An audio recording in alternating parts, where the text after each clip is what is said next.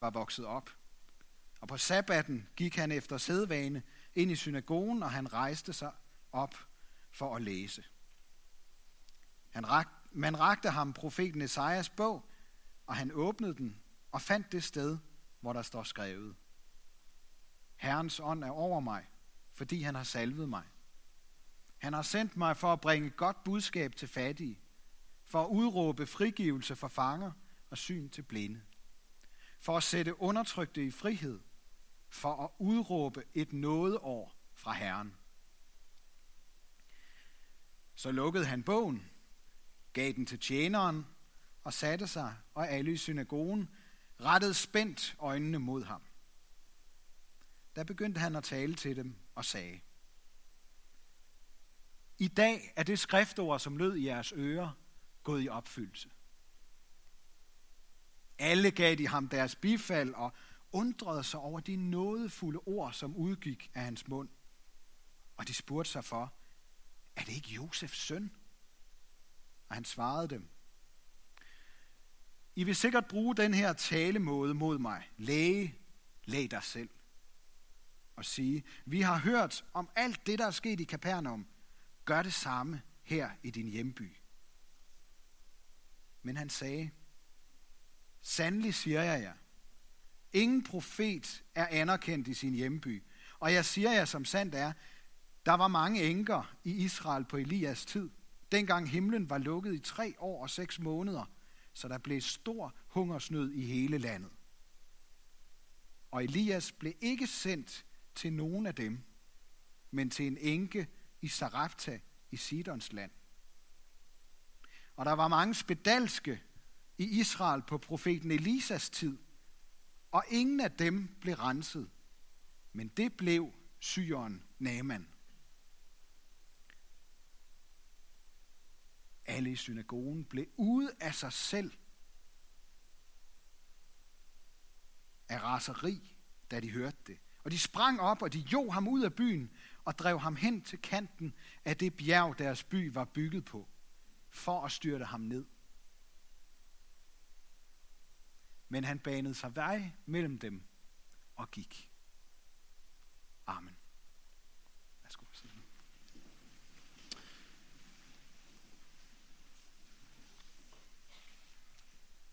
Vi vil øh, bede en bøn sammen.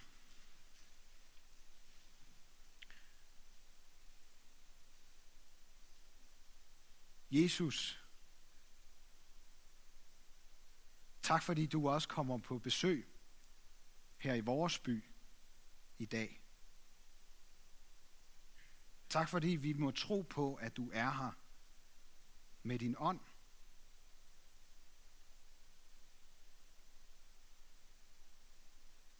Og jeg beder dig om, at du vil vække tro og tillid inden i os.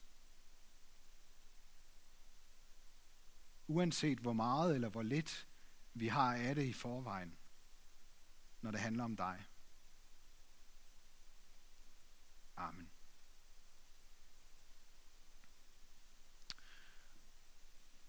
Jeg vil gerne begynde med at øh, komme med en advarsel.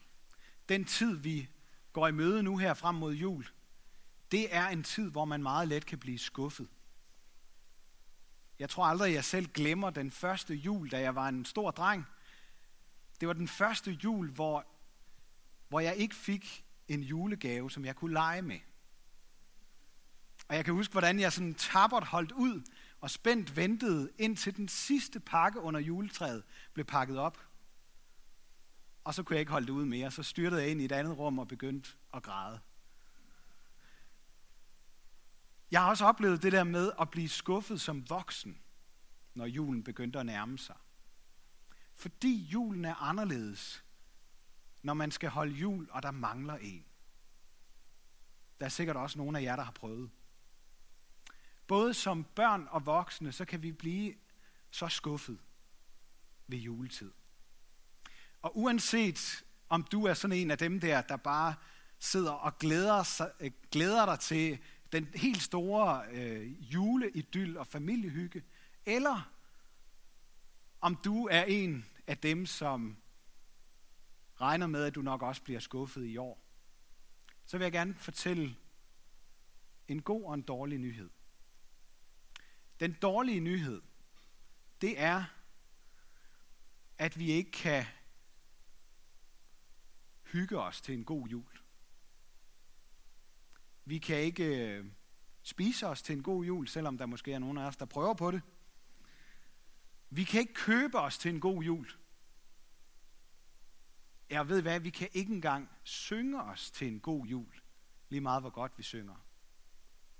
Og vi kan heller ikke drømme os til en god jul. Og jeg er ked af at måtte skuffe jer alle sammen. Der sker heller ikke noget mirakel i år, desværre. Men den gode nyhed, det er, at det er fordi miraklet allerede er sket. Jesus er kommet. Guds søn er blevet menneske.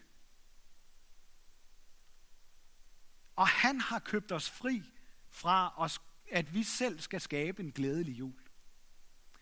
Han kan varme os meget bedre, end alverdens hygge og lys kan gøre det. Han kan mætte os på en anden måde, end mad og god vin kan. Han kan mætte vores dybeste længsel, og så kan han give os et håb midt i savnet oveni. Og holde jul sammen med ham, det er meget bedre end noget som helst andet, vi kan drømme os, drømme os til eller drømme om. Det er den gode nyhed, at vi har så meget godt at vente på. Jesus vil skabe fred med Gud. Det er det, julen handler om. Han vil give syn til blinde og sætte fanger fri, som vi hørte det. Han vil lade noget helt nyt spire frem. Og det mirakel kan også godt ske nu her i det nye kirkeår. At vi får øjnene op for, hvad det er, vi venter på. At der spiger noget frem, som vi ikke selv kan få til at gro. Det er så svært at for, jeg ved ikke om I har prøvet det, men det der med at forklare noget til nogen, som de godt har hørt før. Mange af os, vi ved, hvad vi skal forvente og høre i kirken, når julen nærmer sig. Vi kan måske godt høre, at det er nogle underfulde ord, at de er fulde af håb og trøst og lys, de her ord, vi har hørt fra Isaias bog. Tænk sig, at Gud vil indgå en pagt med os, så vi kommer på Guds side, og vi kan kæmpe for det gode sammen med ham. At vi må regne det nye kirkeår som et nådeår. Altså et år, hvor Gud ikke giver os det, som vi egentlig havde fortjent, men alt det, som Jesus helt mirakuløst er kommet med til os.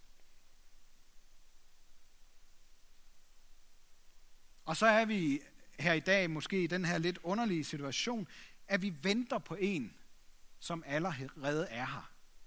Det må vi have lov at tro på, at Jesus er her. Og det var lidt den samme situation, de befandt sig i, dengang Jesus kom hjem til Nazareth og besøgte synagogen. Og nu skal vi prøve at sætte os ind sammen med familien, slægtningene, vennerne og bekendte fra Nazareth. Jesus rejste sig op, så fik han overragt bogrullen med Esajas bog.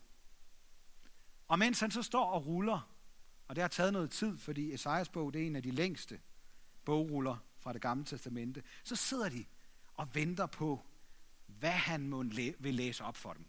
Han kunne vælge så meget. Der er så mange gode ord i Esajas bog. Og hvad må han har med til dem af overraskelser og helbredelser og gode gaver? Sidder de der sammen med os her i dag og tænker, at de i hvert fald ikke har fortjent mindre end de andre over i nabobyen. De er jo seriøse i deres gudstyrkelse. De kender jo Jesus oven i købet. Josefs tømmersøn. Og det kunne være nogle rosende ord om sin opvækst, sin hjemby. Det ville da passe meget godt sammen med måske et par mirakler, de sådan kunne fortælle alle deres venner og bekendte om. Og så læser Jesus. Herrens ånd er over mig, fordi han har salvet mig. Han har sendt mig for at bringe godt budskab til fattige. for at udråbe frigivelse for fanger og syn til blinde, for at sætte undertrykte i frihed, for at udråbe et nådeår fra Herren. Ordene passer fuldstændig ind i deres forventninger om mirakler og befrielse fra romerne. Et godt budskab til en fattig by som Nazareth, som ikke ret mange kender noget til, i hvert fald ikke noget godt. Og så et år, hvor det er Gud og ikke alle mulige andre, der sætter dagsordenen. De klappede, og de undrede sig over, at så velvalgte og nådefulde ord kunne komme fra en tømmer, der mest var vant til at bruge hænderne. Og da Jesus så sætter sig ned, så er de meget spændte på, hvad han nu vil sige. I dag er det skriftord, som lød i jeres ører, gået i opfyldelse. De hører det som om, at nu vil Jesus gøre under, sådan som han gjorde det i Kapernaum. De hører ham sige, at de ikke skal vente længere. Nu er det slut med at vente. Nu sker alt det gode. Nådeåret er også kommet til dem. Tænk, hvis vi også havde sådan en forventning, når vi kom i kirke og lyttede til skriftord, til det, som Jesus han siger. Nu sker det. Nu får jeg del i det her fantastiske. Det skal jeg ud og fortælle om. Jeg er godt klar over, at der er nogle af jer, der måske slet ikke rigtig har nogen forventninger om, at jeres liv ændrer sig efter en gudstjeneste.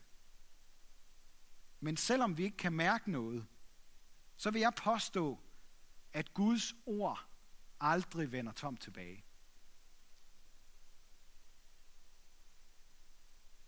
Men må ikke, der er nogen af os, der, der er herinde i dag, som har en forventning om, at Jesus måske kan forbedre vores liv en lille smule.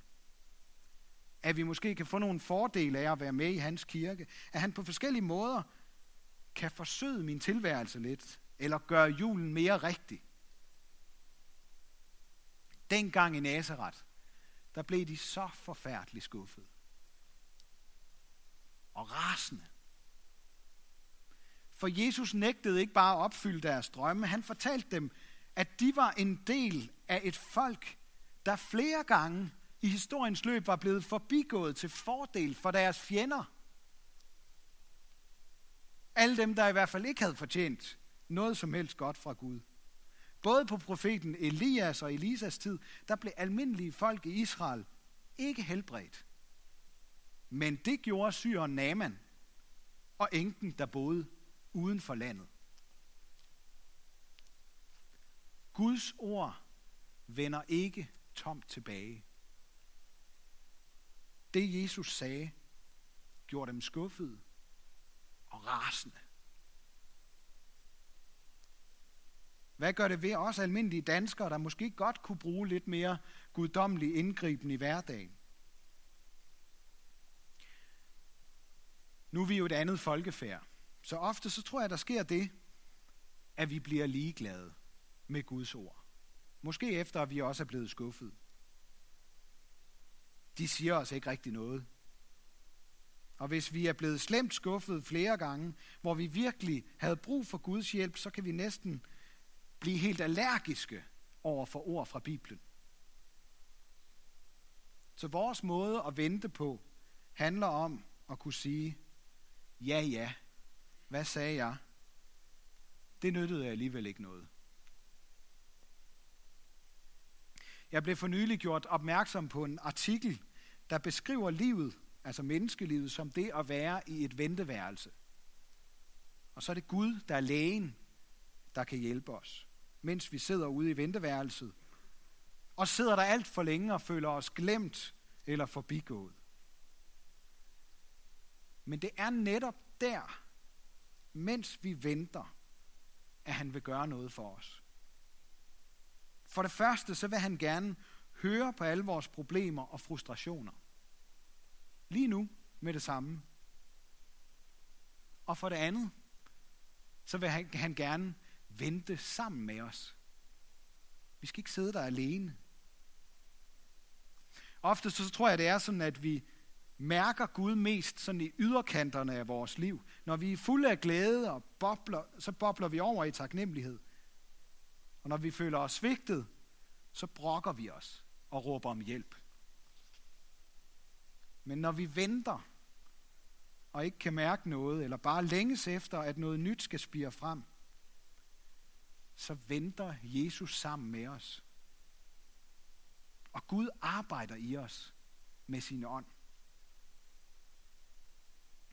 Jeg ved ikke, hvordan I har det, men jeg tror ofte, når vi skal til læge, så har vi vel en forventning om, hvad lægen skal sige til os, og måske også en frygt for det, hvis det er noget alvorligt. Og har vi en god læge, vi har tillid til, så ønsker vi os ikke, at han bare siger noget, som vi godt kunne tænke, kunne tænke os, at han skulle sige. Vi vil faktisk gerne høre lægen sige det, der er bedst for os. Det vi har brug for. Sådan er det også med Jesus. Men han kan bare noget mere end lægerne. Han kan gøre noget godt for os, mens vi venter. Og det kan han, fordi han har fundet kuren mod og årsagen til alverdens sygdom. Og det var derfor, han kom til vores verden som en modgift mod alt ondt. Og han sætter ikke vaccinationsprogrammer i gang, men han opretter en pagt for folket. En pagt båret af noget. Når vi som døbte kristne venter på Gud, så er vi med i den pagt. Så er det noget år. Når vi ikke løber skuffede, rasende, ligeglade eller allergiske væk, men venter på, hvad Gud vil gøre. Brokker os til ham, hvis det er der, vi er, så kan der ske noget med os. Jesus vil gøre det tydeligt for os, om vi venter på det, han kommer med. Og det er det svære ved at vente og være i Guds venteværelse. For måske vil han give os noget andet, end det vi lige havde forventet. Og så skal vi huske, at Jesus ved, hvordan det er at være menneske. Han kan sætte sig i vores sted, som ingen andre kan, fordi han kom til vores verden. Og vi skal ikke leve op til ham og være på en bestemt måde og passe til ham, eller sige det rigtige til en konsultation, hvor der kun er begrænset tid, for at han kan hjælpe os. Han kom, og han tilpassede sig vores verden. Og han er der, mens vi venter.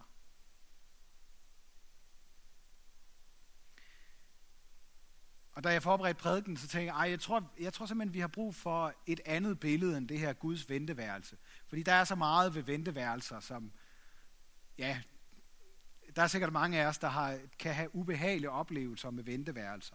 Og, og sådan er livet jo ikke kun, vel? Vi venter jo ikke bare på, at, at, at vi skal dø en dag. Livet er anderledes, så derfor jeg tror, vi skal bruge et andet billede omkring det. Et billede, som giver os en bedre fornemmelse af, hvad der er på spil. Prøv i stedet for at forestille jer en terminal, hvor du sidder og venter sammen med andre, som du skal ud og rejse med, I skal på ferie. Og I glæder jer. Du glæder dig. Så kigger du op på skærmen med flyafgange, og så ser du, altså lige før, der stod flyet, I skulle med, og hvornår og så videre, men nu står der ikke længere noget. Der står ikke, hvornår der er afgang. Der er en helt sort skærm.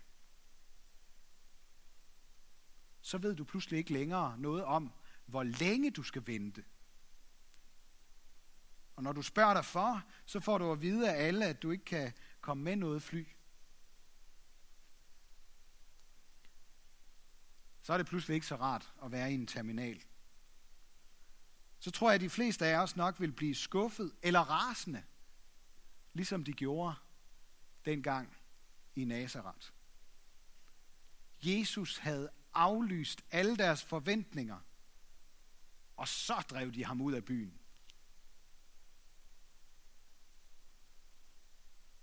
Men hvad tror I, der ville være sket, hvis de i stedet for havde ventet. Hvis de havde spurgt ham, hvad de i stedet for skulle vente på og glæde sig til. I stedet for den drøm, der gik i vasken. Så tror jeg, at de sammen med disciplene ville have hørt Jesus fortælle om et nyt og bedre sted, de kunne glæde sig til. At Jesus ville komme igen en dag, og at den dag var værd at vente på. Når vi får aflyst vores forventninger til Gud og hvad han har til os, så skal vi vente lidt med at løbe væk. Vi skal blive og brokke os og se efter, om han fortæller os om noget, der er endnu bedre, end det vi i første omgang ventede på. Vi venter på så meget godt. Både her, i den her verden, og i den kommende. Og vi venter sammen. Også sammen med Jesus. Hvis vi venter i Guds terminal, så kan vi også få øje på det, der kommer til at stå på skærmen for afgang. Og pludselig så er skærmen ikke længere sort. Nu toner der noget frem. Og der står, Jesus kommer. Men du skal ikke vente her. Tag bare hjem. Så vil han holde jul med dig derhjemme. Min gode ven Helion venter på at tage imod dig derhjemme, står der. Som vi synger det i en julesalme. Kom, Jesus. Hold selv i os din julefest. Det må vi gerne tænke på her i adventstiden. Advent, der betyder komme. Der kommer noget. Jesus kommer, og han vil holde fest med os. Også derhjemme. Det skal minde os om, at Jesus en dag også vil komme igen, og at han vil komme hjem til os for at holde jul. Begge dele. Han vil også holde jul med os i år. Det er det, vi venter på. Ære være Gud, vores far, der har skabt os i sit billede. Ære være Guds søn, der tog vores straf, så vi kan slippe fri.